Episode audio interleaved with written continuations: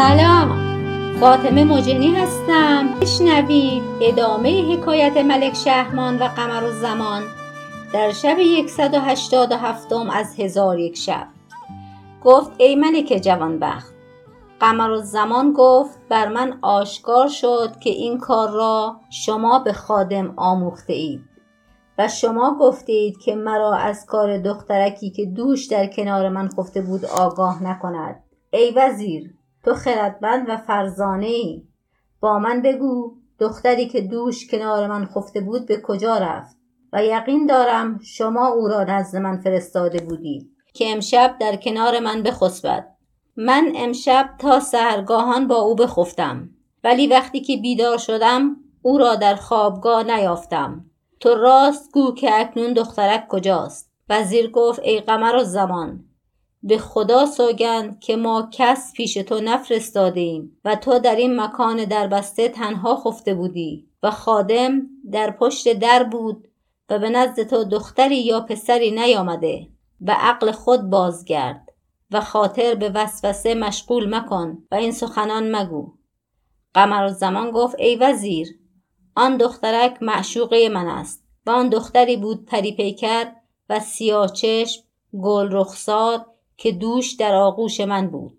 وزیر از سخن او شگفت ماند و گفت دختر را در بیداری به عیان دیدی یا در خوابش دیدی؟ قمر الزمان گفت ای پیر خرف، مگر تو را گمان این است که من او را در خواب دیدم؟ به خدا سوگند که من او را به بیداری به چشم خود دیدم و نیمی از شب با او به سر بردم و به حسن و جمال و شمایل بدی او نظاره کردم و شما او را سپرده بودید که با من سخن نگوید و خیشتن را به خواب بزند. من نیز تا صباح در کنار او بخفتم. وقتی که بیدار شدم او را به خوابگاه اندر نیافتم. وزیر گفت یا سیدی، شاید آن که تو دیده ای از قاص احلام است که از بخار طعام روی داده و یا شیطان بر تو وسوسه کرده. قمر الزمان با وزیر گفت ای شیخ پلید، تو از بحر چه مرا استهزا می کنی؟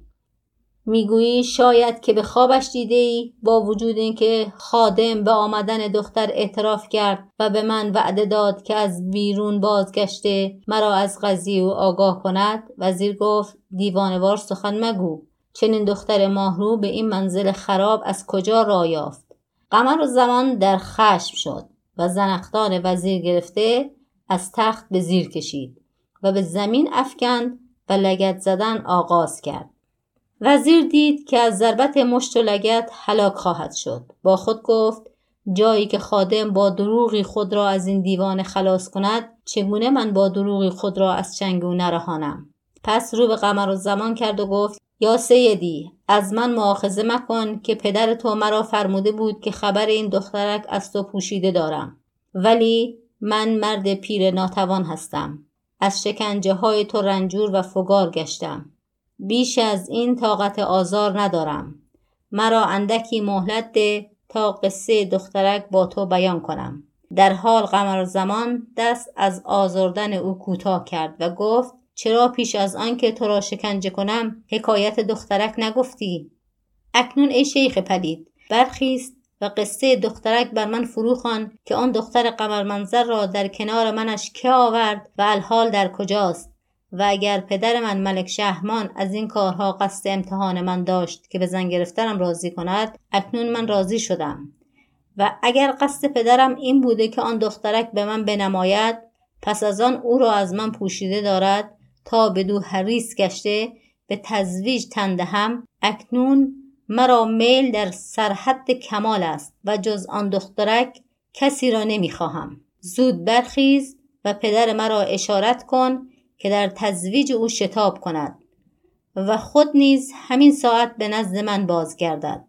وزیر برخاسته در حالتی که گمان خلاصی نداشت همی رفت تا از برج به در آمد و همی دوید تا به پیشگاه ملک شهرمان برسید. چون قصه به دینجا رسید بامداد شد و شهرزاد لب از داستان فرو بست.